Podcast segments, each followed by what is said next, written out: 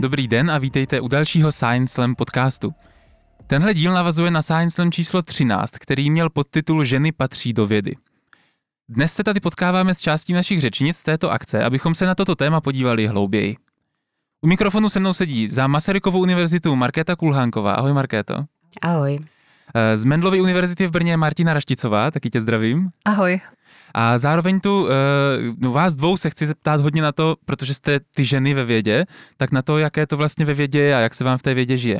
No a zároveň tady s námi sedí taky jedna řečnice z, z posledního Science Slamu a to je Markéta Brabcová z Národního kontaktního centra Gender a věda. Vítej. Ahoj. Teď si musíte, co nás posloucháte, tak si musíte zapamatovat, čí byl který hlas, protože máme tu dvě markety, tak snad je budete rozlišovat v tom, v tom audiozáznamu. A Marketu Brabcovou jsme pozvali, protože Ona se tím tématem zabývá, řekněme, na takové metaúrovni a může nám k tomu podat uh, pohled z výšky, možná přidat nějaká data a tak podobně. No a já bych se do toho tématu chtěl ponořit tím, že bych trochu víc představil vás jako naše dnešní hostky. Kdybyste mohli říct, jak vlastně vy jako ženy ve vědě působíte, ať si posluchači dokážou představit, co to vlastně pro vás znamená být ženou ve vědě a jak, jak, jak, jak to třeba potkáváte to téma u vás na pracovišti a, a možná teďka teď, to, že jste žena ve vědě může jít bokem, ale vůbec jako kde se v té vědě nacházíte, eh, v, jaký fázi kariéry a tak podobně, aby, aby, abychom si dokázali víc jako vybarvit ten obrázek o tom, kdo tady dneska odpovídá. Tak jestli můžu třeba poprosit tebe, Martino, jako první? Určitě.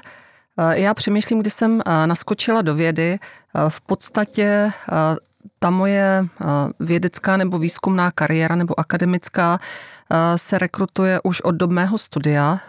Plynule jsem po absolvování magisterského studia psychologie psychologie tady v Brně na Filozofické fakultě přešla na fakultu sociálních studií na postgraduál, na doktorské studium.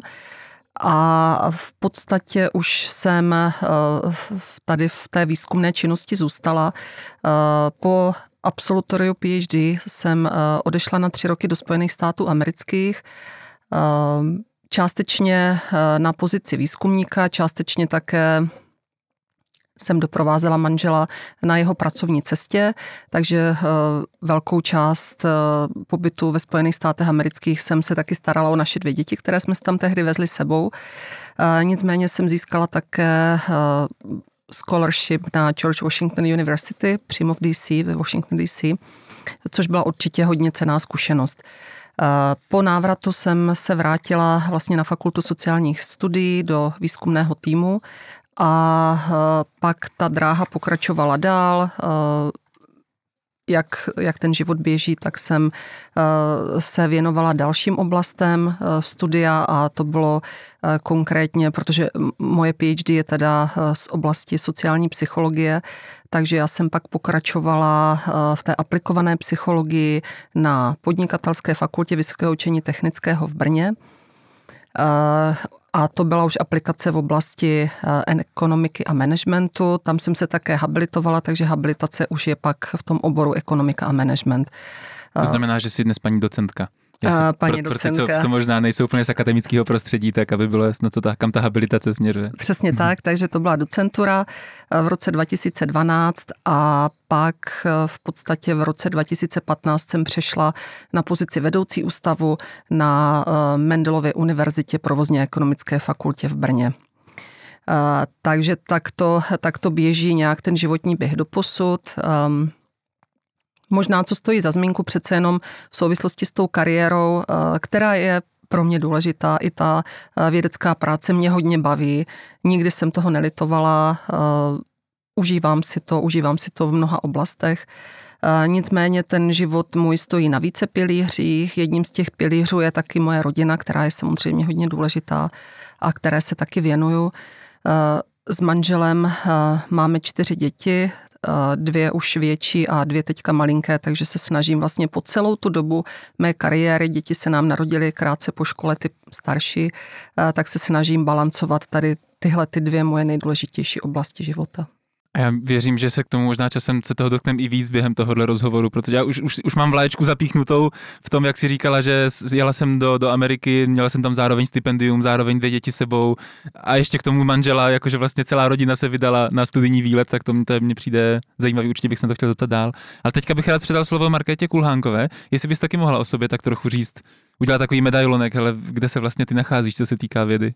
Já jsem, na rozdíl od Martiny, jsme vlastně, eh, pocházíme ze stejné fakulty, eh, ale na rozdíl od Martiny, já jsem takým typickým produktem českého akademického inbreedingu, eh, protože jsem vystudovala filozofickou fakultu Masarykovy univerzity, studovala jsem postupně různé filologie, začala jsem českou a latinskou filologií a potom jsem pokračovala studiem řečtiny, klasické řečtiny a novořečtiny. A tady z té klasické a nové řečtiny se mi, mi vyšelký kompromis, věnuju se vědecky eh, řeckému středověku, eh, byzantské literatuře. A hlavně mě teda zajímá eh, vyprávění, narrativní literatura v Byzanci, jak prozaická, tak tak ve verších. A působ, byla jsem eh, od teda prvního ročníku přes doktorát až po eh, taky habilitaci, kterou jsem udělala v roce 2017 až do eh, úplně nedávna na Ústavu klasických studií Filozofické fakulty a teď právě jsem ve fázi, vlastně jsem si myslela celou dobu, že tam zůstanu pořád, protože jak si asi umíte představit, tak pro takového byzantologa eh, jako v České republice se eh, příliš mnoho uplatnění mimo tu akademickou sféru eh, nenabízí. Ale nakonec to dopadlo jinak. Teď jsem pořád pokračuju na, na fakultě filozofické, ale v rámci jiného ústavu, v rámci ústavu no, semináře dějin umění, kde se v posledních letech eh, vykrystalizovala velká pěkná interdisciplinární skupina, která se zabývá středověkým uměním, ale ne jen jím. A e, e, taky jsem získala teď místo na vlastně jediném skutečně kovaně byzantologickém pracovišti v České republice, což je byzantská sekce, byzantologická sekce na Slovanském ústavu Akademie věd. Pojďme si představit ještě trochu víc do hloubky naši třetí hostku dnešního podcastu, a to je Markéta Brabcová, Národní kontaktní centrum Gender a věda. Dokážeš taky říct o sobě pár vět o tom, kde se vlastně nacházíš, jak mož, jaký máš možná vztah s tímhletím tématem, protože ten tvůj, jak už se naznačil, je trochu jiný než, než ostatní. Přesně tak, jak už si říkal, tak já jsem tady z takové trošku jiné strany, na rozdíl od Martiny Markety, které jsou opravdu vědkyně, tak já jsem vlastně na druhé straně, na takové trošku té systémovější institucionální úrovni. Uh, už si tady zmiňovala, že pracuji pro Národní kontaktní centrum Gender a věda, což je pracoviště při Akademii věd pod sociologickým ústavem. A my se vlastně věnujeme podpoře uh, vědecko-výzkumných institucí i akademických institucí. Spolupracujeme s nimi v rámci různých workshopů, školení, a poskytujeme vlastně konzultace týkající se vědy a genderu, nějaké té genderové dimenze. Snažíme se vlastně upozorňovat na to, jaké překážky mohou ženy ve vědě potkávat a taky, jak se s nimi dá pracovat. Eh, takže já pracuji tady, eh, jsem teda původně vystudovaná právnička a teď si dodělávám eh, genderová studia na Fakultě humanitních studií v Praze.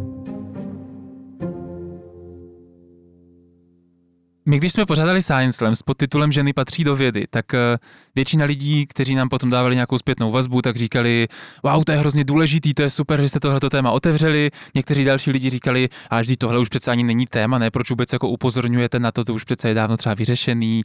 A, a, a ty názory byly různý, ale většina lidí říkala, hele, je to důležitý téma, je potřeba na něho upozorňovat. A my nechceme ani tak moc, aby tenhle ten díl podcastu byl jako vzdělávací podcast, nabitý daty od A do Z a statistikami, to je možná lepší se podívat na nějaký obrázek, na nějaký graf, ale spíš bych chtěl se podívat na vaše vlastní zkušenosti, možná názory, možná zkušenosti lidí ve vašem okolí. Takže bych to chtěl otevřít takovou otázkou, možná dost širokou, já se pak budu doptávat, nebo se ta konverzace sama někam zanoří. Jaké jsou vaše zkušenosti s tím být ženou ve vědě? Jaké to přináší příležitosti, překážky? Co jste museli řešit ať už příjemné nebo nepříjemné situace ve vaší kariéře? Tak, eh, já eh, bych možná začala eh, tím, že ten můj obor, kterýmu se věnuju filologie, je vlastně specifická tím, že ve filologiích obecně už dlouho je žen daleko víc než mužů, nebo minimálně stejně, ale spíš třeba ta moje domovská, domovská katedra je jako příkladem až extrémním, kde je asi z nějakých 25 zaměstnanců, v současné době jsou pouze dva muži. Teď si jenom říkám, že to, že to určitě zajímavé postavit do kontrastu. Na Science Slamu jsme měli nějaké ženy ty z fakulty strojního inženýrství. Za tam, tam ten poměr asi bude přesně opačný, ještě ano, extrémnější. E, tou výhodou vlastně tady toho, že v té filologii, dejme tomu jsou ty, nebo vůbec v humanitních oborech, ale v těch filologiích ještě jako víc, bych řekla třeba než v psychologii, nebo e, které se věnuje Martina, nebo v prostě dalších společenských vědách, nebo, ale třeba i historie archeologie, tam ten poměr není tak e, jako ve prospěch žen, jako, jako ve filologiích vidím eh, vlastně ty eh, výhody, ale i, i nevýhody tady tohoto. Velkou výhodou je, že vlastně, jak jsou tam ty ženy teblované, tak eh, je minimálně na naš na tom mém pracovišti, ale myslím si, že na celé filozofické fakultě ta, ten ta vstřícnost jako k ženám, které e, nemají teda jenom tu roli vědkyně, ale většinou nebo často mají i nějaké rodiny, je velice vstřícný. Mluví se, pokud vím, e, obecně v české společnosti o tom, že bývají často problémy e, pro ženy, které pečují o malé děti, nebo rodiče, které, kteří pečují o malé děti, se získáváním částečných úvazků. To u nás funguje velice dobře, je to i, ale i dáno vlastně tou povahou, povahou té, té práce. Eh, na druhé straně vidím i spoustu nevýhod takového feminizovaného, dejme tomu, prostředí. A nevím teď, od čeho začít. A obecně to, to vlastně by mě docela zajímal váš názor na to, je, pokud vím, teda ne, nevěnuju se sociologii, jenom se tak jako to laicky zajímám, tak je, se mluví hodně výzkumů vlastně o tom, že Eh, ty obory, v kterých se hodně prosazují ženy, kde se ženy dostávají třeba i na vedoucí pozice, tak vlastně eh, jakoby přímou úměrou s tím ztrácejí, nebo nepřímou úměrou s tím, nevím teďka, co je lepší, eh, ztrácejí jako prestiž. Jo? A já to třeba, jako speciálně u těch filologií to vnímám. Že vlastně díky tomu vysokému zastoupení žen, pak ten obor není tak prestižní no jako to, to nějaký je, víc mužský obor. To je právě otázka vlastně, jestli je to díky tomu, nebo jestli je to, nebo díky, jestli, jestli to má Jestli je tam korelace přímou, nebo, nebo i kauzalita, přímou, jasně. Přímou souvislost, anebo jestli je jako v té společnosti ještě pořád eh, tak jako zakořeněno, že jo, tam jsou ty ženy a není to proto, že ty ženy by podávaly jiné nebo horší, měly by jiné nebo horší vědecké e, výsledky, ale je to proto, že ta společnost na to pohlíží e, takhle, jako nezávisle na tom, že si třeba nerozumí e, tomu oboru. Ještě si říkám, jestli to, to není teď možná jako hodně spekuluju, že jestli to není ještě z druhé strany, že některé obory jsou vlastně méně prestižní, tak možná jako ty No ano. A více ale... ambiciozní muže v tomhle případě potom lákají jiné obory, nebo jestli ale... se takhle nějak nedělí? E, já, jakože možná víte, že tak jakože v třeba v Velké Brit, znáte, znáte jistě pane ministře, e, ten seriál, tak tam jakože víte, že ty nebo vůbec to jakoby, a i Boris Johnson podle mě klasický filolog, jistě pane ministře, tam byl ten, který to byl ten Humphrey, taky klasický filolog, to je, to je uh, naopak, že ještě jako před sto lety klasická filologie byla ten jako jeden z těch úplně nejexkluzivnějších oborů. Jo, a to samozřejmě u nás ten vývoj je tím vlastně potlačováním jako uh, úmyslným jako ze strany toho totalitního režimu prostě se eh, jako eh, ode, eh, odehrával jako jinak než třeba na tom západě, ale ten pokles té prestiže je, je všude stejný. Já s dovolením doplním svoji zkušenost z těch ekonomických fakult. Působila jsem na dvou brněnských ekonomických fakultách a tam ta situace je daleko více vyrovnanější než právě tady na té klasické filologii nebo na těch filozofických oborech. Nicméně musíme rozlišit eh, možná aspoň dva základní levely. První úroveň, první level uh, jsou studenti, jsou odborní asistenti uh, a takové to běžné zastoupení žen. To je velmi vyrovnané, nepochybně. Na ekonomických fakultách studuje přibližně stejný počet studentek jako studentů, to se nám přelívá do mm, z bakalářského do magisterského studia, pak následně i do doktorského studia. Eh, nicméně já tam vnímám eh, ten proces, který probíhá v podstatě na všech ehm, dalších asi i oborech a to je um, tam se to láme v době, kdy studentky dostudují a jsou v takové té jakoby na začátku reproduktivní fáze. A ta se často kryje i s nástupem do doktorského studia. Takže my máme řadu doktorantek, eh, které studují velice dobře, mají dobré výsledky na magisterském studiu a následně pak dále na tom eh, studiu postgraduálním. Nicméně jsou nuceny buď to přerušit, anebo často nedokončí eh, ten postgraduál právě proto, že nastoupí na mateřskou dovolenou, pokračují v rodičovské dovolené, rodí se jim děti a tak dále. Takže tohle to si myslím, že ehm, je takový ten v uvozovkách kámen úrazu. Dalo by se říct, že, teda, že doktorantky si vlastně vybírají, jestli budou mít rodinu nebo budou dělat vědeckou kariéru? Do jisté míry ano, což je taková ta nucená volba. Ty jsi to tady dobře pojmenoval, oni si vybírají. Myslím si, že to je přesně o tom, že se očekává ta volba od ženy. Takže já, já dost zdůraznuju to, že i muži mají děti, i naši doktorandi mají děti a toto si myslím, že by bylo, eh, že by bylo dobré daleko více reflektovat a vlastně umožňovat jak eh, studentům, tak studentkám čerpat rodičovskou dovolenou. Legislativně už to samozřejmě možné je, Ale ta kultura je asi pořád ještě někde tak, jinde, že? Ta hmm. společenská očekávání jsou jinde. Takže uh, já třeba teďka už mě napadá konkrétní opatření.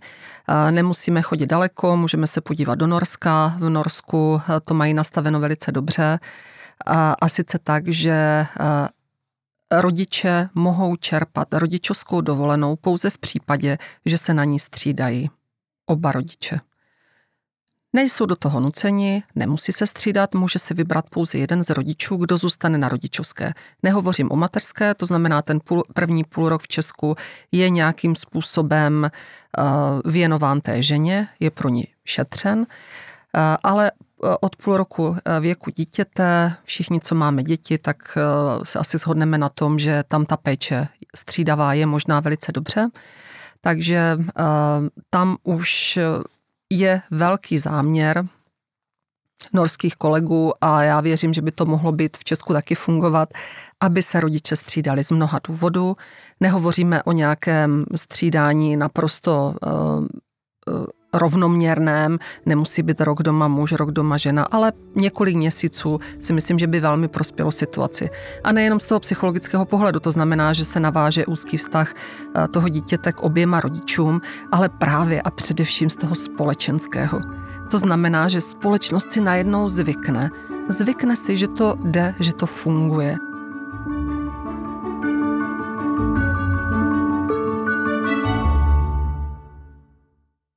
My hovoříme někdy eh, tady v rámci těchto gender sociologických studií o takzvané kritické mase.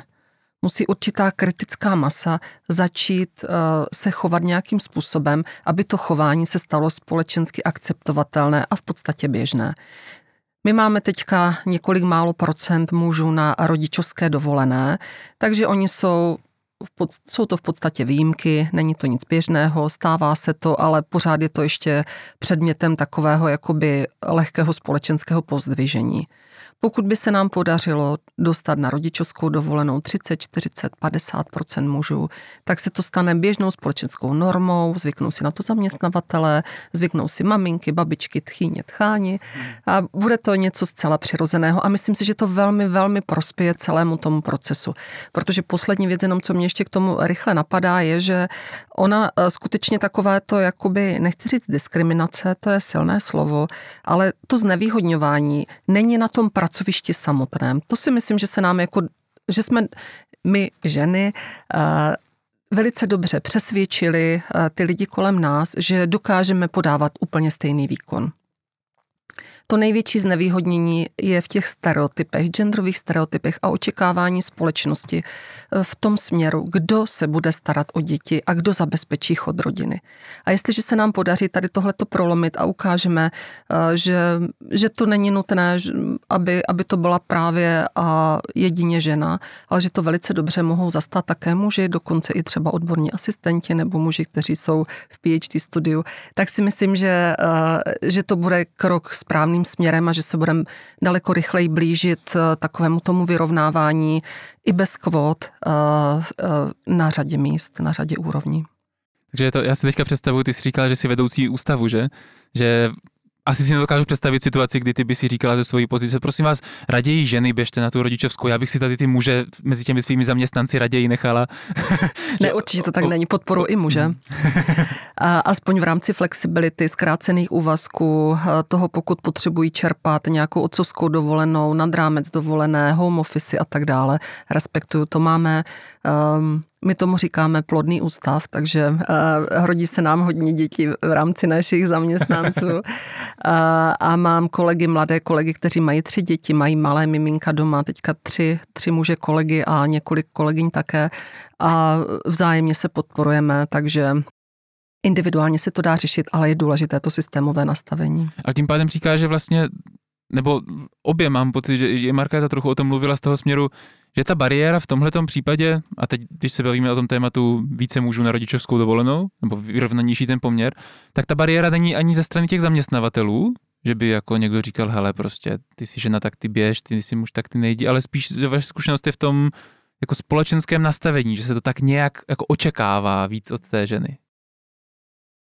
Že to může mít i souvislost, nebo třeba jako v naší rodině, já mám dvě děti a bylo to, tak můj partner byl na rodičovské s tím uh, starším synem, vlastně víc než já, delší dobu než já. A uh, potom s tím mladším jsme to řešili potom nějakým částečným úvazkem a nějak, nějakým jako střídáním se. Ale tam hodně často taky hraje v tom rozhodování roli prostě hrají peníze. Jo, a jako pořád ještě to často bývá tak, že prostě muž nejde na eh, rodičovskou, protože prostě vydělává eh, víc, jo, protože jinak je to ta rodina Naprosto souhlasím, samozřejmě. Že to rozhodnutí je jako čistě ekonomické, že vlastně často ten gender často nejde. Mhm. Přesně tak, jako dává to smysl. Nicméně, pokud uh, se mladý pár rozhodne pro děti uh, Eh, záhy po škole, tak je velmi pravděpodobné, že ten finanční rozdíl tam není tak dramatický. On bohužel nastává právě až po ukončení té rodičovské dovolené, kdy ta žena jakoby se trošku propadne v té kariéře. Pokud je doma, ještě navíc v Česku máme eh, máme tu zkušenost, nebo máme to nastavené tak, že žena bývá doma vlastně tři roky na uh, rodičovské dovolené, protože nebo do tří let věku dítěte, protože to institucionální péče o nejmladší děti je zajištěna až od tří uh, let věku dítěte. Před třetím rokem žádná institucionální péče nebo ve velmi omezené míře je nastavena. Takže z toho důvodu je jasné, že pokud má pár třeba rychle po sobě dvě děti, eh, tak se může stát, že ta žena vypadne na čtyři až pět let eh, z té pracovní kariéry, eh, což má pak v podstatě fatální následky na ty rozdíly ve výplatě po dobu celého jejího života. Často to tak bývá. My ještě z okolností v našich výzkumech se věnujeme i pen, gender pension gap, takže ono se to pak promítá i do její penze. Takže to má skutečně daleko sáhlé následky. Uh, nicméně ano, samozřejmě ekonomická situace hraje roli, ale myslím si, že i tady se to dá nějakým způsobem institucionálně řešit. Především v tom ohledu, že já hovořím o tom, že by ta rodičovská dovolená pro tatínka například, který eh, je častěji ten, který chodí do práce, byla tři až čtyři měsíce. Tak tam už by to asi nemusel být ani tak velký finanční výpadek eh, pro, pro tu rodinu. Já teda za to taky doplním, už tady toho zaznělo hrozně moc a přijde mi, že vlastně když se bavíme o rovnosti žen a mužů, ať je to v jakékoliv oblasti, i právě tady ve vědě, tak vlastně teď už z toho, co vy jste tady řekli, i ze svých vlastních zkušeností, vidíme, jak je ten problém prostě strašně komplexní. Že vlastně, i když máme třeba už nějakým způsobem legislativně upravenou tu otcovskou dovolenou, eh, je to i na unijní úrovni, v České republice máme dva týdny uh, uh, otcovské dovolené, tak potom už zase narážíme třeba na nějaké ty stereotypy, se kterými se ty muži můžou se, uh, setkat v té profesi, vlastně do jaké míry je to v pořádku přebrat na sebe tu pečovatelskou roli. A potom samozřejmě s tím je zase propojená ta gender pay gap, která v celé Evropské unii je pořád uh, dost velký problém. Takže samozřejmě potom i pro tu rodinu je ekonomicky výhodnější pochopitelně, aby na tu rodičovskou dovolenou šel ten, kdo vydělává méně, což opět jako je velmi často žena, takže uh, je to takový bludný kruh, ze kterého je strašně těžké se uh, nějak dostat. A ještě jsem jenom chtěla doplnit k tomu, co si říkala ty, Markéta, o těch feminizovaných odvětvích, že si myslím, že to tak určitě je a um, historicky můžeme třeba vidět příklad na profesi učitelky nebo úřednice, což jako původně byla velmi prestižní profese, kterou zastávali muži a jakmile se vlastně do toho odvětví dostali ženy, tak uh, ta prestiž klesla. Uh, ale potom je samozřejmě otázka, co s tím, protože určitě si nemůžeme říct, že teda jenom tím, že se ženy dostávají do nějakého odvětví a to se stává méně prestižním, tak by to neměl být důvod. Ale zase opět je to obalené těma, těma genderovými stereotypama, kdy vlastně ta práce, kterou vykonávají ženy, bohužel v očích společnosti nebo části společnosti může být brána jako méně náročná nebo méně hodnotná. Vlastně tohle je způsob, jakým ji ohodnocujeme a třeba ji ohodnocujeme méně. A vy myslíte, že tam vyloženě jako je kauzalita, že se jako prestiž nějakého odvětví snížila kvůli tomu, že tam začalo pracovat více žen? Protože to je něco, co asi vůbec nedokážu představit, je vlastně první poprvé, co něco takového slyším.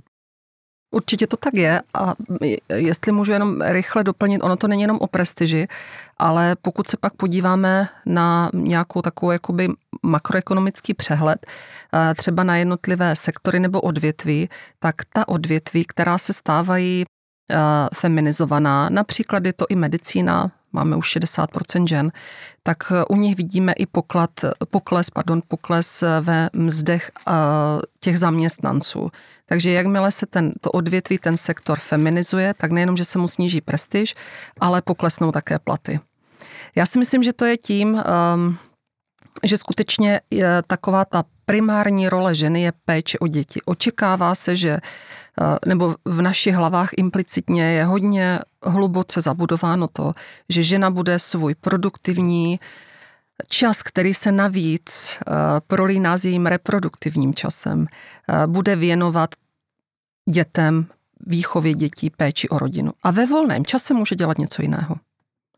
U muže je to přesně opačně ten má svůj produktivní věk věnovat na budování společnosti, budování kariéry, finančního zajištění rodiny a ve volném čase se může věnovat rodině, péči o děti nebo něčemu jinému. Takže eh, jakmile se ženy věnují primárně nějaké profesi, tak se přece jenom předpokládá, že to je pro tu ženu mm, něco jako koníček. A když někdo dělá koníček, tak za něho nemá dostávat tolik peněz, protože to asi v tom není tak dobrý. Jako tohle je ta logika tak. zatím? Aha. A tady v tom ještě vidíme vlastně tu jako penalizaci toho mateřství a vlastně to zvýhodnění nebo tu jako bonifikaci toho otcovství, kdy uh, ta matka vlastně už, už, to tady, uh, už to tady docela bylo zmíněno, že třeba nějaký ten kariérní postup u nás není vůbec připravený na to, uh, na tu rodičovskou dovolenou. To znamená, že pokud je tam nějaká kariérní přestávka, tak eh, u nás to není vůbec zohledněno, třeba jako v nějakých severských zemích ty přístupy už se mění, například tím, že pokud se osoba vrací z rodičovské dovolené, tak třeba pokud si dodělává, dodělává doktora, tak jí třeba je odpuštěná povinnost učit, aby vlastně ten čas, který má, mohla třeba ta osoba věnovat péči o malé dítě, které má doma. Takže tam se už trošku vyrovnáváme s tím, že vlastně to, že, to, že ta žena se rozhodne pro tuhle tu volbu, jak už jsme se o tom na začátku bavili, a ještě vlastně za to je v úvozovkách jako trestána a vlastně jsou s tím spojená spousta, spousta nějakých takových znevýhodnění eh, v jejím kariérním postupu, zatímco třeba u těch mužů i velmi často eh, vedle nějakého skleněného výtahu. Máme třeba, co se týče i toho finančního hodnocení, um, pokud k tomu ty zaměstnavatele stále přistupují trochu stereotypně, že si třeba řeknou, on je teď živitel rodiny, tak si vlastně zaslouží přidat, tak si zaslouží víc peněz. Zatímco třeba u té matky si neřeknou, no ona má děti, tak si zaslouží přidat, že vlastně tam fungují pořád takovéhle větší či menší niance, které, které jako se potom do toho všeho promítají. Já, já mám jenom tady k tomuto jednu poznámku, eh, o tom často přemýšlím. Já si myslím, že je, je jedna z dalších věcí, která je potřeba pro tu společnost, tak je vlastně na, na jedné straně jako umožnit pečujícím osobám a můžeme to vlastně rozšířit nejenom na matky a otce, ale i na někoho, kdo pečuje prostě o nějakého postiženého nebo jakože seniory, tak jakoby jim umožnit větší flexibilitu v té práci, eh, co se týká nastavení těch úvazků, home officeu a tak podobně, ale vlastně na druhé straně zase oddělit to, vlastně úplně oddělit to, eh, eh, ten pracovní výkon od toho, eh, od toho rodinného jako backgroundu tady v tomto smyslu, který často funguje, který ty se teďka zmiňovala, to je on je živitel rodiny, tak potřebuje, nebo on je samoživitelka, tak potřebuje, jo, ne, a protože jako často mi přijde, že vlastně ta ta vstřícnost vůči těm rodičům, no, pečujícím osobám od toho zaměstnavatele, že jakoby se očekává a často je to i tak interpretováno, že musíme, musíme jim ulevit, protože ona má teďka toho moc, protože prostě má děti, které jsou pořád nemocný. A pak to vlastně sklouzává k tomu, že a, a může to mít i souvislost vlastně s, i s poklesem prestiže různých těch jako povolání, že vlastně oni jako ten výkon jako nemůžou podávat takový, jak třeba podává někdo, kdo nemá děti, protože oni na tu práci nemají tolik čas, času. Jo? A na druhé straně vlastně často jako ve spoustě povolání očekávání toho, že jako máme nějakou pracovní dobu, ale prostě teďka je toho moc, takže musíš pracovat víc a někdo nemůže, eh, nevím, jestli mě rozumíte, to teďka říkám tak jako by trochu, trochu chaoticky. Jako na, na jedné straně je potřeba, aby eh, společnost eh, pomáhala vytvářela podmínky eh, těm jako rů, rů, různým pracovníkům v různých odvětvích, aby podávali, eh, aby podávali aby mohli pracovat, aby se mohli zapojit, aby mohli podávat kvalitní výkon, ale na druhé straně vlastně nesměšovat ten, kvalit, ten pracovní výkon s, s tím jakoby rodinným nebo jakýmkoliv zázemím. Nepomohlo by naopak nějak víc, ale nevím, je to úplně mimo, jako vyčíslit tu pečující práci jako práci, že mám dojem, že, že je to právě takové jako já nemám tolik čas pracovat, protože se starám o dítě, je přece hloupost, protože mám k tomu jako 10 hodin denně jako docela tvrdé práce, za kterou kdybychom dali normální hodinovou mzdu, tak mám prostě plný úvazek navíc. Um, jestli, jestli není cesta v tomhle, jako, a teď nevím, jakým způsobem to systémově nastavit, ale vůbec si jako společnost uvědomovat, že vlastně tohle je práce. Jako s tím naprosto souhlasím, že ta hodnota té vlastně neplacené péče, kterou tady uh, vykonávají osoby a v České republice jsou to převážně ženy, ty pečovatelky, tak samozřejmě je to jako nějaký velký budget, na kterým ten stát ušetří, ale myslím si, že teda tohle, tohle bude ještě jako dlouhá cesta, než, eh, než by tohle to bylo jako reálně zohledněno. To je, to je výborný dotaz. Já si myslím, že o tom přemýšlí spousta sociálních vědců. E, nicméně se očekává, že to je taková jakoby lidská povinnost, povinnost taková jakási implicitní pro ženy i pro muže mít děti a o ty děti se co nejlépe starat. A ono uh, jsou v tom, je v tom hodně pozitivních emocí, uh, je v tom hodně empatie, je v tom hodně sociálního cítění a na to trošku ten stát, že hrá. Mně trochu přijde, že jako podle stejné logiky bych mohl říct, ale tak jako mít opravený silnice, to přece tak nějak jako chceme všichni, to je přece normální, tak jako proč bychom měli prostě té stavební firmě platit, vždyť to tak nějak jako je přece pro každého fajn, aby si ten chodník spravil. Pro tu komunitu je to přínosné, přesně tak. No. A, a, že přitom, jako, i když to vezmu čistě biznisově, tak jako bez toho, že se o ty děti někdo bude starat, někdo je bude mít, někdo je bude vychovávat, tak ty biznisy pak jako nebudou mít tu pracovní sílu, takže... Já ještě si můžu teďka tak trošku zafilozofovat, tak mně připadá, že ono se to té společnosti začíná opravdu nevyplácet, protože uh, když si uvědomíme, uh, jaký demografický trend, jakého demografického trendu jsme svědkem v posledních 15-20 letech, tak vlastně vidíme, že ta společnost, já to řeknu tvrdě, ale ta společnost vymírá. My prostě stárneme, to znamená, že eh, v takovém tom eh, stromu života, v tom demografickém stromu vidíte, že se eh, dost dramaticky zvyšuje počet lidí starších, už dokonce i mimo produktivní věk a snižuje se počet dětí. Proč to je? A to je právě z toho důvodu, eh, o kterém se tady bavíme a na který se také ptal, protože ono mít děti se vlastně ekonomicky nevyplatí.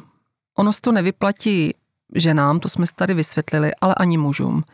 Takže uh, lidé vlastně v moderní vyspělé společnosti uvažují tak, že je pro ně daleko lepší ten čas skutečně věnovat tomu, aby se zapojili do nějaké kariéry, profese a ten produktivní život věnovali tomu, že budou produkovat jakoby v uvozovkách ty finance, peníze, že si budou spořit na důchod. Protože pokud velkou část svého času věnují výchově dětí, tak to jim podstatě nikdo nezaplatí a oni uh, mohou se stát ohroženou skupinou uh, v době, eh, kdy půjdou do důchodu. Takže toto je prostě taková ta implicitní logika, která se teďka velice těžce nevyplácí té společnosti. A rozumní makroekonomové, rozumní polit, policy makersi, takoví ti politici, už to začínají přenastavovat. Možná jste si všimli, že asi před dvěma nebo před třemi lety se zvýšil takový ten příspěvek eh, při narození dítěte eh, a máme i větší eh, příspěvek v rámci rodičovské dovolené z 200 na 300 tisíc. Takže tady ta kompenzace trošku nastává. Jde o to, jestli je to dost. Eh, já bych jenom eh, k tomu chtěla doplnit, eh, ne, ne, ne, ne, že bych to chtěla nějak rozporovat, to, co ty si teďka říkala, v podstatě s tím souhlasím, ale dvě, dvě poznámky trošku z jiného úhlu pohledu. Za prvé, to, vlastně to, čím ty si skončila, zvyšuje se, zvyšuje se rodičovská, zvyšuje se mateřská. O tom s tou rodičovskou, jestli vlastně ten český systém té poměrně dlouhé rodičovské za vlastně čím dál tím jako lepší peníze, pořád je to. Jasně, že je to almužná, ale zase záleží na tom, z jaké společenské vrstvy pocházíš, eh, tak je otázka, jestli je to dobrý. Ale ještě k tomu bych chtěla doplnit taky, že máme taky tu slevu na dítě daňovou, jo, takže ono nějakým způsobem to bonifikováno je, jak si říkala, eh, otázka je, jestli to stačí a tak, ale tu to, čím se začala, že se to vlastně nevyplatí mít to dítě, tak jenom chci připomenout, že i u nás, i celosvětově pořád nejvíc dětí mají vlastně ty nejchudší vrstvy. Jo, takže to si myslím, že je e, jako dobrá poznámka, ale je to asi trošku e, jako e, komplexnější problém. Asi, se, asi to není to jedno kritérium, podle kterého se roz, mm. roz, rozhodují všichni lidé. Mhm. V těch eh, méně vyspělých společnostech, eh, které nejsou schopné, a jsou v Africe takovéto společnosti, které nemají žádný důchodový systém. Tam ti lidé, i když pracují celý život, tak vlastně nárok eh, na nějaký, neplatí si penzijní připojištění, nemají nárok na takovou tu penzi z toho společného rozpočtu, tak samozřejmě pro ně je jediná jakoby v uvozovkách šance, jak se zabezpečit, jak si vytvořit. Mít ty děti. Mít ty děti.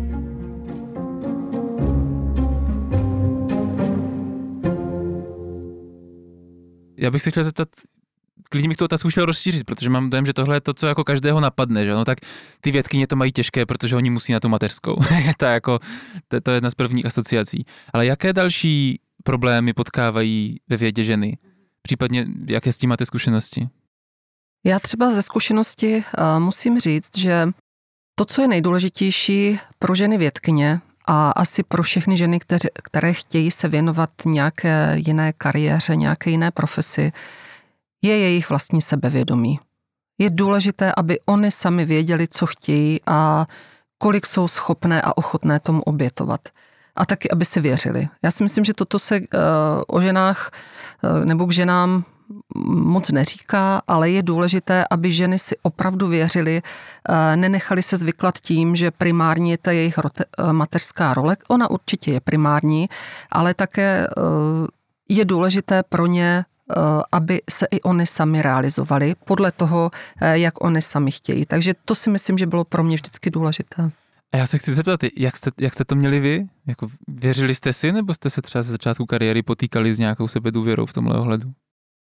U mě to bylo jenom, eh, já jsem samozřejmě chtěla teda pokračovat i v té své zkušenosti, takže u mě to bylo tak, že mě to bavilo. To byla první věc, že mě prostě ten výzkum jako zajímal, já jsem eh, v něm chtěla pokračovat a pak je tam taky trošku ta ambice, že když už něco začnu, tak to prostě dokončím.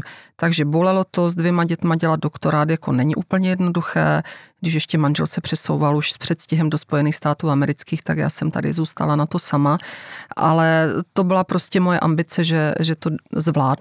A také samozřejmě eh, to štěstí na lidi kolem sebe, to si myslím, že je taky důležité. A a víme, že štěstí v životě je hodně důležitá věc, takže já mám podporu také ve svém okolí, v rodině, v rodičích a v manželovi obrovskou, takže se to všechno povedlo.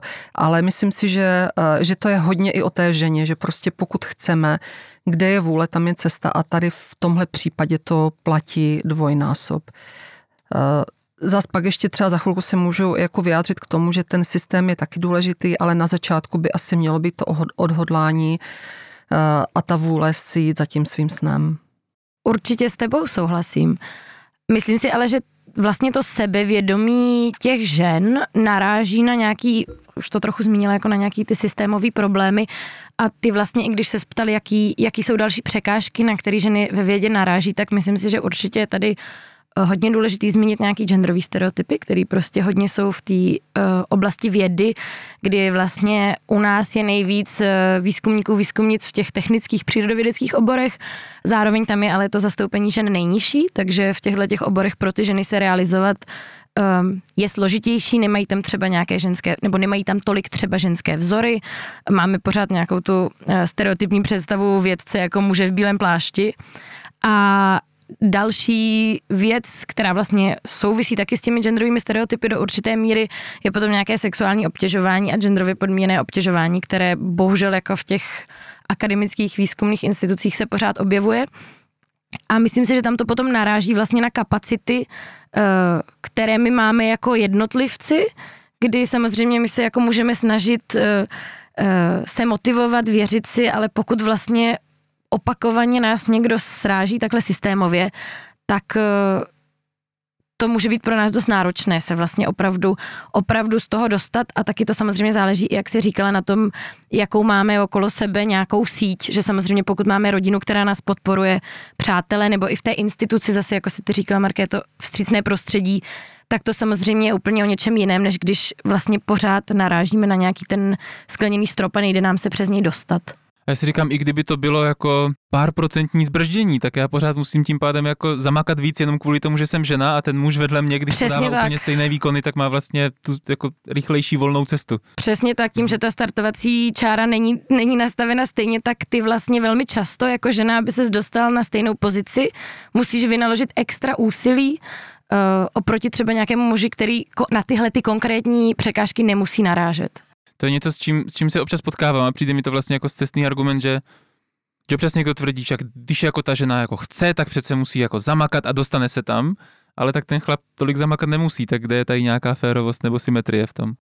Že opravdu, jako samozřejmě, že se ženy dostávají na vedoucí pozice, ale možná opravdu jen ty nejambicioznější, Jasně. Ale přitom by jich tam mohlo být mnohem víc, kdyby, kdyby ty podmínky byly možná nastavené jinak. A tady potom ještě máme ten syndrom včely královny, že jo, kdy uh, často ty ženy, které se dostanou na tu vedoucí pozici, tak eh, vlastně místo toho, aby se snažili těm ostatním ženám pomoct, tak zaujmou tu pozici té včely královny a vlastně ty ostatní ženy sráží, což eh, potom jako ve výsledku to prostředí uzavírá a uh, je to vlastně kontraproduktivní. A je tohle něco, co se mezi muži neděje, že jako muž na vedoucí pozici sráží ostatní muže, nebo jakože je to, je to vážně vázané genderově, nebo, nebo je to obecně, že prostě člověk na vedoucí pozici sráží ostatní, aby zůstal sám na vedoucí pozici?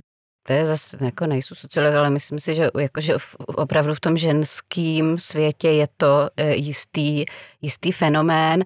E, já, tedy jak jsem říkala, v tom e, feminizovaném prostředí ne, že bych neměla nikdy problém se sebevědomím, mám ho do, do dneška, často jako taká ta nedostatek sebedůvěry, ale určitě ne jakoby ve vztahu k mužům, jo, ve vztahu prostě ke komukoliv a znám to stejné i od mužů v tom svém oboru ale e, jestli si, já myslím si, že tady ten syndrom včelí královny, jak, e, jak říkáš, takže že hodně to vidíme třeba u, u političek, jo, že když si kromě vlastně asi třeba strany zelených, která je velice jako v tomto progresivní, tak zvlášť jako pravicové eh, reprezentantky pravicové politiky, tak to velmi často vlastně slyšíš, no tak já jsem se svými vlastními schopnostmi jako dostala tady, kde jsem, jsem všechny jsou proti kvótám, absolutně proti kvótám, jo, ten, ty, jakože zdůrazňování vlastně těch schopností a kdo je, prostě se nedostal tak daleko, eh, jak já, tak je prostě nemá, to si myslím, že je velice častý. A tohle mi přijde vlastně taky hrozně důležité, nějaká jako asi obecná empatie toho, že mně se třeba něco povedlo, neznamená, že někdo jiný na ty překážky nemusí narážet, že vlastně tadyhle to zobecňování našeho vlastního nějakého individuálního prožitku nebo zkušenosti vůbec nemusí znamenat, že někdo jiný v nějaké jiné pozici, kterou my třeba z té naší perspektivy nemůžeme vidět, nemá. A to právě mm, může být přesně tadyhle to v případě včelých královen čelí ženy nějakému zvýhodnění ve vědě naopak, že my se teďka bavíme jako problémech, jako to jsou ty bariéry, které třeba ženy mají oproti mužům. Mají někde naopak výhody? Že, že, že z nějakých statistik třeba vyplývá, hele, tady vlastně tak, ženy předbíhají muže? Hele, třeba uh, Vídeňská univerzita má už uh, roky, když vyhlaše výběrová řízení, tak tam má jako pod, uh, na, na konci má doušku, podporujeme vyšší zastoupení žen ve vědě a proto, pokud se na pozici přihlásí dva uchazeči, kteří budou úplně stejně vlastně splňovat, splňovat kritéria, budou stejně dobří, bereme ženu. Je to zvýhodnění nebo není? To je moje otázka, stejně jako ty kvóty, na které jsem narazila. Eh, výborné téma, hodně o tom přemýšlím. Kvóty jsou obecně velice kontroverzní v české společnosti, my to nechceme slyšet. A mohli byste jenom udělat jako kratičký úvod, když říkáme kvóty, co, co tím myslíme v tomhle konkrétním mhm. případě, protože já věřím, že spousta posluchačů vlastně mm nebude vědět. Jo. Eh, myslí se tím kvótní zastoupení eh, každého pohlaví, především na vedoucích pozicích. Jo, to znamená v managementu a teďka se můžeme bavit, co všechno, které úrovně managementu, třeba fakulty nebo univerzity tam zahrneme. Eh, většinou ty kvóty, pokud vím, v těch severských zemích mluvíme o 40% každého pohlaví. To znamená, v tom feminizovaném by to měly být muži, v tom maskulinizovaném ženy. Um, to téma je kontroverzní. Já osobně se domnívám, že eh, kdyby například ve Spojených státech amerických v 60. letech nenastavili kvóty přijímání afroamerických studentů na vysoké školy, tak by se ti studenti tam nedostali doteď. Já jsem o tom naprosto přesvědčená. V Americe to bylo velice bolavé téma. Univerzity se tomu velmi bránily, nechtěli přijímat ty uh, afroamerické studenty, kteří byli vlastně v, ještě v těchto letech nedávno velmi segregováni ve Spojených státech amerických. A jediná šance, jak vlastně posunout celou, eh, celou tady tuto komunitu lidí, eh, celé toto etnikum, eh, jak je lépe integrovat do společnosti, bylo je uh, začít vzdělávat na univerzitě. Univerzity se tomu bránily, byly tam velké protesty. Samozřejmě první generace těch afro, afroamerických studentů neměla ty nejlepší výsledky. Trvalo to nějakou dobu, byla tam nutná nastavit i nějaké kulturní uh, kulturní vývoj to vyžadovalo, ale povedlo se a vidíte, že Vzpomeňme si například na Baracka Obamu, to je prostě afroamerický prezident s excelentním vzděláním, eh, z prestižní že jo, Ivy League eh, univerzity, eh, stejně tak jako jeho žena. Takže myslím si, že ty kvóty jako na začátek jsou jistým řešením. Stejně tak by to pravděpodobně bylo, nebo je to i v těch severských zemích. Máme určité teorie, které říkají, že jo, takový to, v tom pipelineu, to znamená v potrubí, to znamená, které vlastně vysvětlují, že, zbyt, že kvóty jsou zbytečné, protože ono to tam je a ty ženy tam jako časem dojdou za 20, za 30, za 40 let.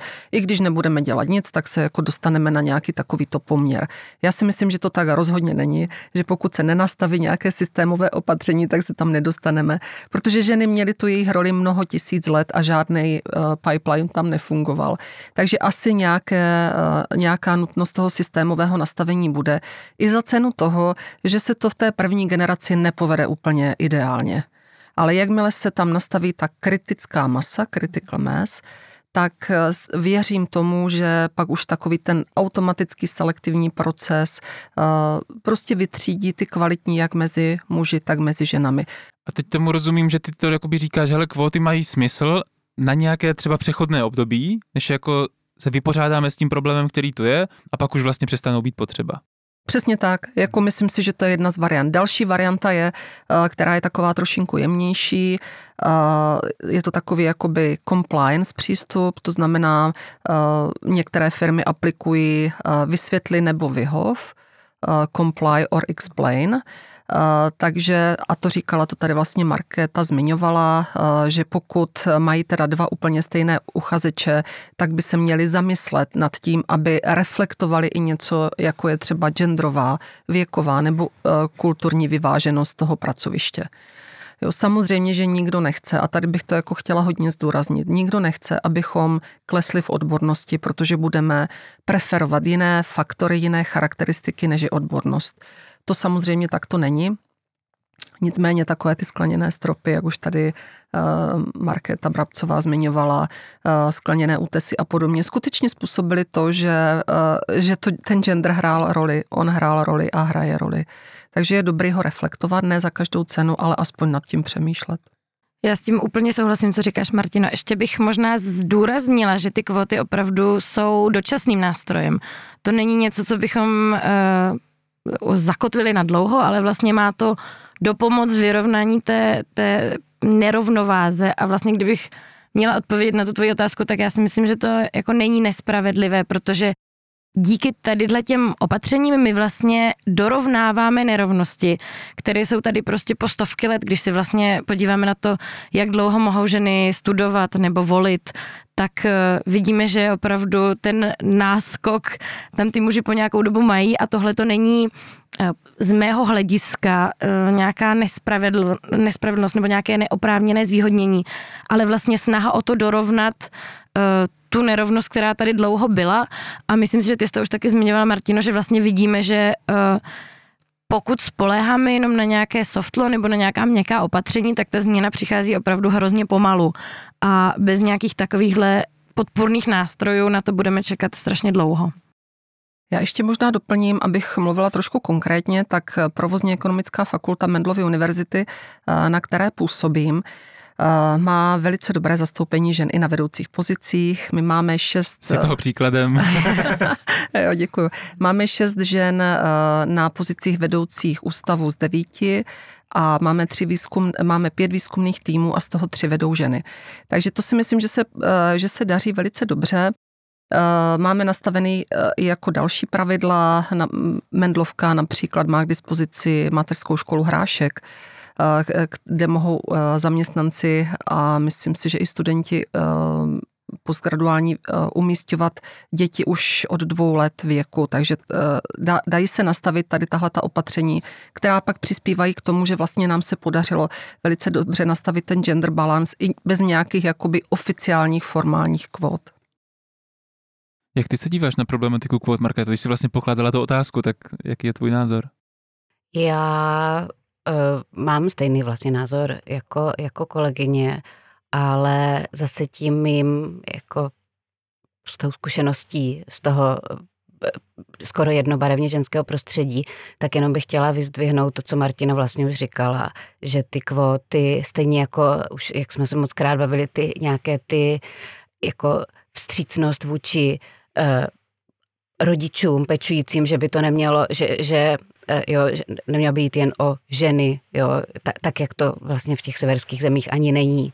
Ale my často, když mluvíme o kvótách, tak toto se v tom českém diskurzu jako úplně pomíjí. Tady se mluví jako o tom, že protlačování žen někam, kde jsou muži, ale nikoliv o tom, že třeba kromě třeba toho učitelského, učitelského stavu, tak jako taky feminizované hodně to zdravotnictví, jako ty, ty uh, zvlášť jako stav zdravotních sester a tak, tak jenom to bych doplnila. Jinak eh, mně se to taky líbí, ale eh, je to složitá, je to v podstatě jako složitá sociologická problematika, no. Mě a hrozně, politická taky. Mně hrozně přijde důležitá vlastně ta, ta komunikace, jak jste to teď podávali, jakože já jsem asi nikdy neslyšel, že by někdo mluvil o kvótách jako o nějakém dočasném jako nástroji k vyřešení problému. Že si to představu, když máme vysokou inflaci, tak Česká národní banka zvedne úrokové sazby, tím vlastně záměrně jako poškodí biznis, zpomalí ekonomiku, ale všichni to chápou, že jako jo, tak to je potřeba, je inflace, tak to jako částečně na chvilku jako tím to jako vyřešíme a pak se bude všechno v pohodě. A že vlastně o kvótách právě, že mám dojem, že se hodně mluví o tom, jak teďka ta protlačujeme, že, že ženy jsou teď víc než muži a předtím byli muži víc než ženy, ale že by to někdo jako vysvětlil, hele, prostě máme tady nějakou, nějaký problém, potřebujeme ho vyřešit, je to na 20 let ho vyřešíme tím způsobem a pak, pak to nebude potřeba. Tak to mě přijde hrozně jako klíčová část té komunikace okolo toho, kterou jsem vlastně slyšel dneska poprvé. Mně ještě napadá uh, příklad právě taky z vědeckého prostředí, jenom aby třeba i posluchači měli představu, uh, jak to bylo před 100 lety nebo před 120 lety, když ženy chtěly studovat medicínu například. Medicína byla tehdy hodně maskulinní obor, v podstatě uh, do té doby byli muži pouze lékaři. Pro ženy to bylo velmi, velmi těžké a ve vědeckých kruzích které se rekrutovaly z velice významných, renomovaných mužských profesorů medicíny. Tehdy zaznívaly názory, že žena nemůže studovat medicínu, protože to dlouhé sezení u skript a učebnic by způsobilo, že by jí zakrněla děloha a nemohla by mít děti. To byly naprosto relevantní názory, které se prostě udržovaly v té vědecké komunitě a ovlivňovali to, že ženy se buď to lekly a vůbec tam nešly, nebo že jim to ani nikdo nedoporučoval, nebyly přijímány a podobně. A já se obávám, já tady tento takový docela možná děsivý příklad uvádím záměrně. Oni to teda prorazili, pak zase byly to ty severské státy, ty ženy tak, že se teda dostali na medicínu, vystudovali to samozřejmě za daleko většího úsilí než ty jejich muští kolegové. Pak dobře tak vystudovali třeba nechali, pak bylo velice těžké s tím Eh, získat pro ně nějaké rezidenční místo, aby mohli začít pracovat. Pak se to dařilo na nějakých těch eh, ambulantních pracovištích a tak dále. Neustále museli prokazovat to, že eh, jsou schopné podávat stejný výkon.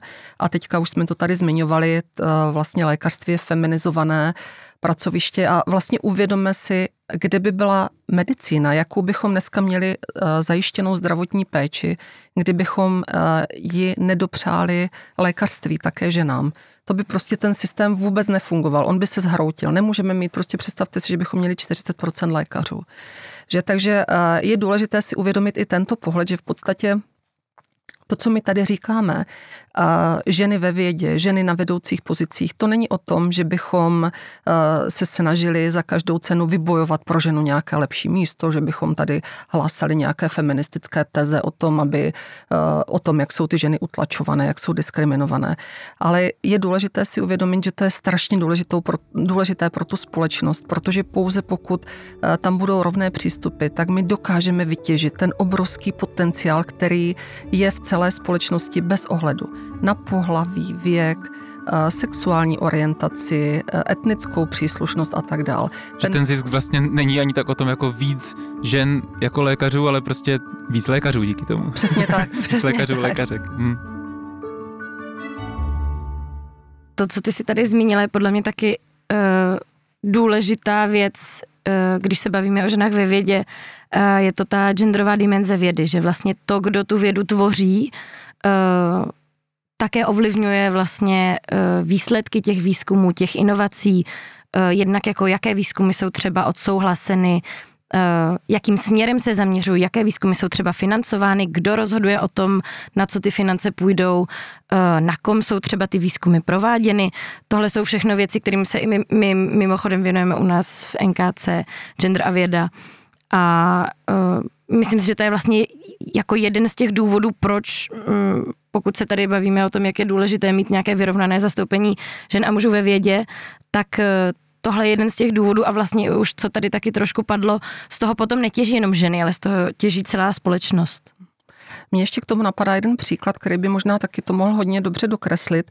Uh, jeden významný psycholog uh, Kolberg, který se věnoval studiu uh, vývoje morálky, u dětí, popsal vlastně, jak se morálka vyvíjí od narození až do eh, dospělosti u dětí, tak ten jeho výzkum eh, byl proveden čistě na eh, chlapcích.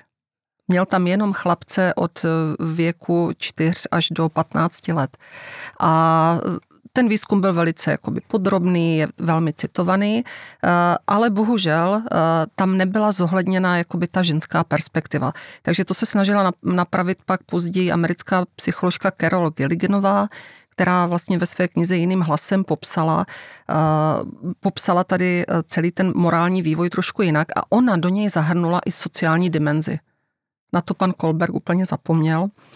A eh, vlastně ona zdůraznila, to tady není prostor to jako důsledně eh, vysvětlit, ale jenom chci říct to, co říkala Markéta, že vlastně ono, eh, ty ženy ve vědě vlastně umožní a přináší úplně jinou perspektivu, přináší jiné výzkumné cíle do té vědy jiný pohled, jiné zaměření, což může vyústit až třeba do změny tak zásadních teorií, jako je teorie morálního vývoje u dětí, třeba právě v těch psychologických teoriích. A ještě bych tady jenom uh, krátce doplnila, že stejně uh, jako je důležitá, bavíme se tady tady o, o ženách ve vědě, tak je důležité mít tam tu ženskou perspektivu, ale samozřejmě v rámci nějakého sociálního rozměru a i, i nějaké intersekcionální roviny je také důležité zahrnovat další nějaké identity, další perspektivy, přesně ať je to, uh, ať se to týká třeba věku, sexuální orientace, nějaké etnické příslušnosti, i když jenom tady je zase důležité si uvědomit, že ženy přece jenom tvoří polovinu společnosti, takže pokud je na to možná, pokud se tomu tady možná věnujeme víc, tak je to proto, že opravdu tvoří tu polovinu společnosti, ale samozřejmě i ty další roviny by z toho výzkumu neměly vypadávat. A zejména potom to více podporuje právě třeba ty inovace, že jo? nebo zase jiný, jiný úhel pohledu, jiný, jiný výzkum na témata a tak.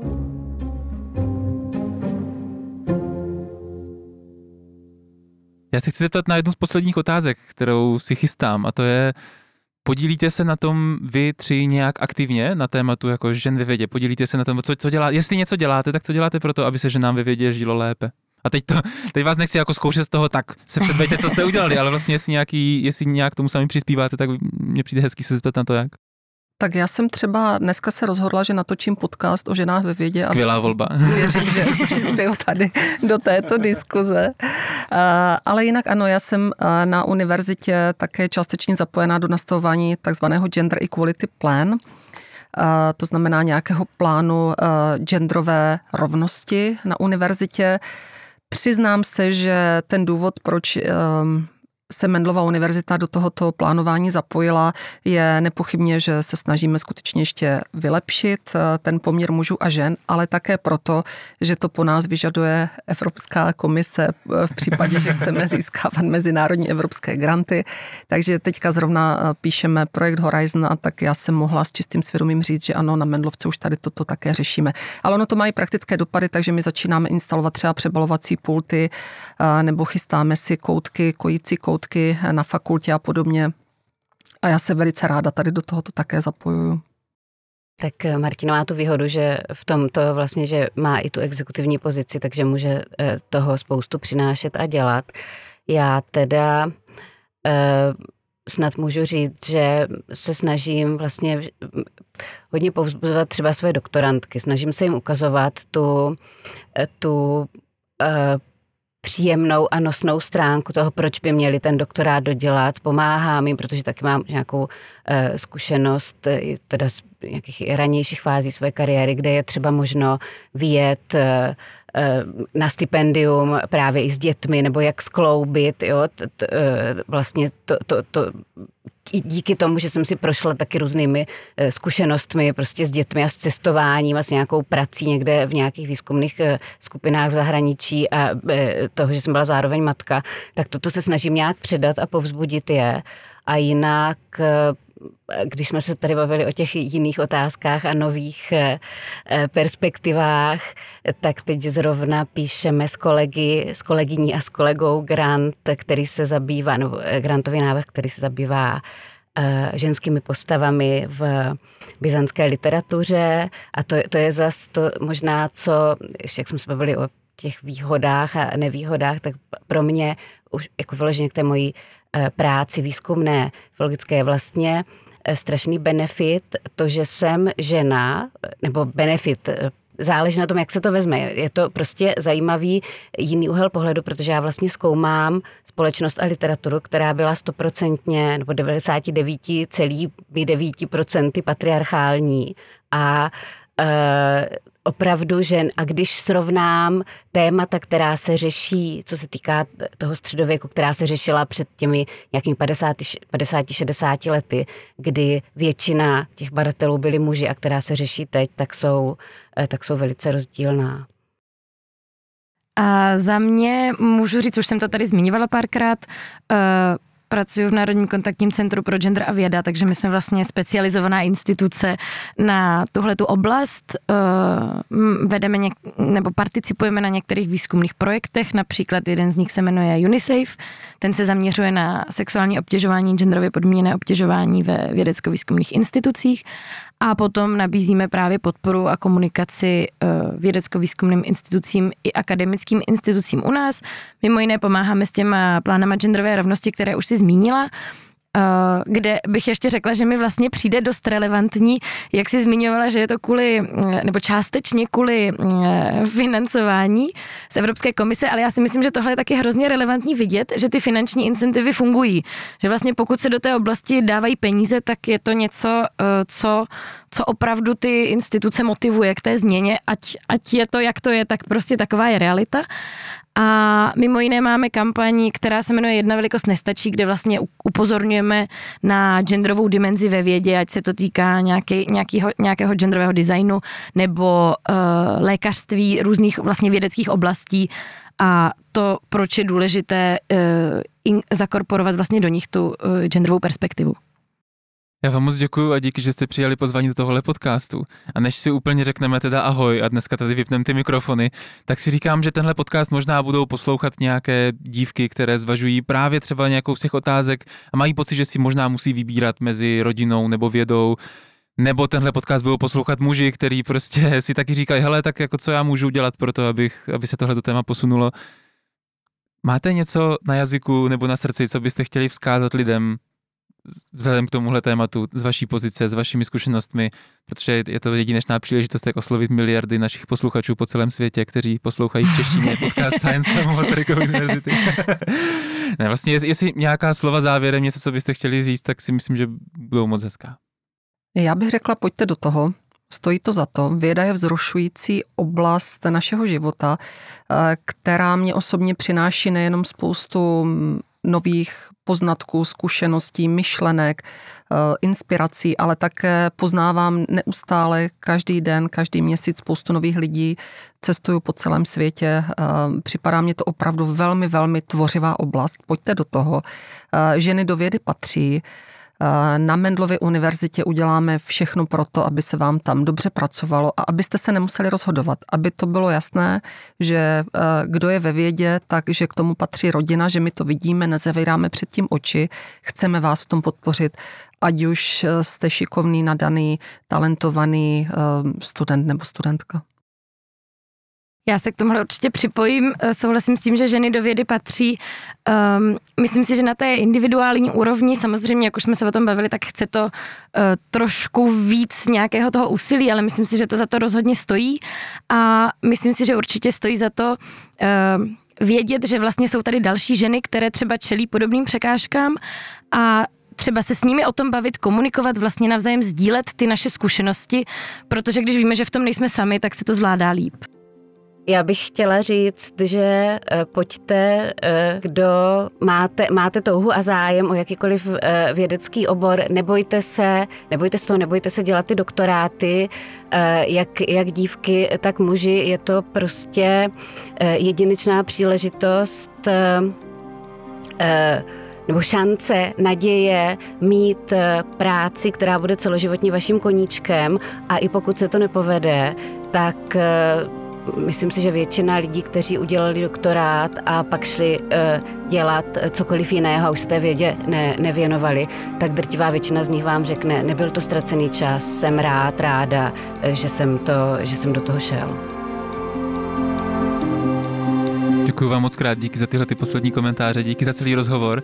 Takže loučí se s vámi já od mikrofonu a Markéta, Markéta a Martina. Díky moc, mějte se krásně a třeba zase někdy se potkáme v tomhle podcastu. Naschledanou. Děkujeme za pozvání. Díky za pozvání. Díky. Naschledanou.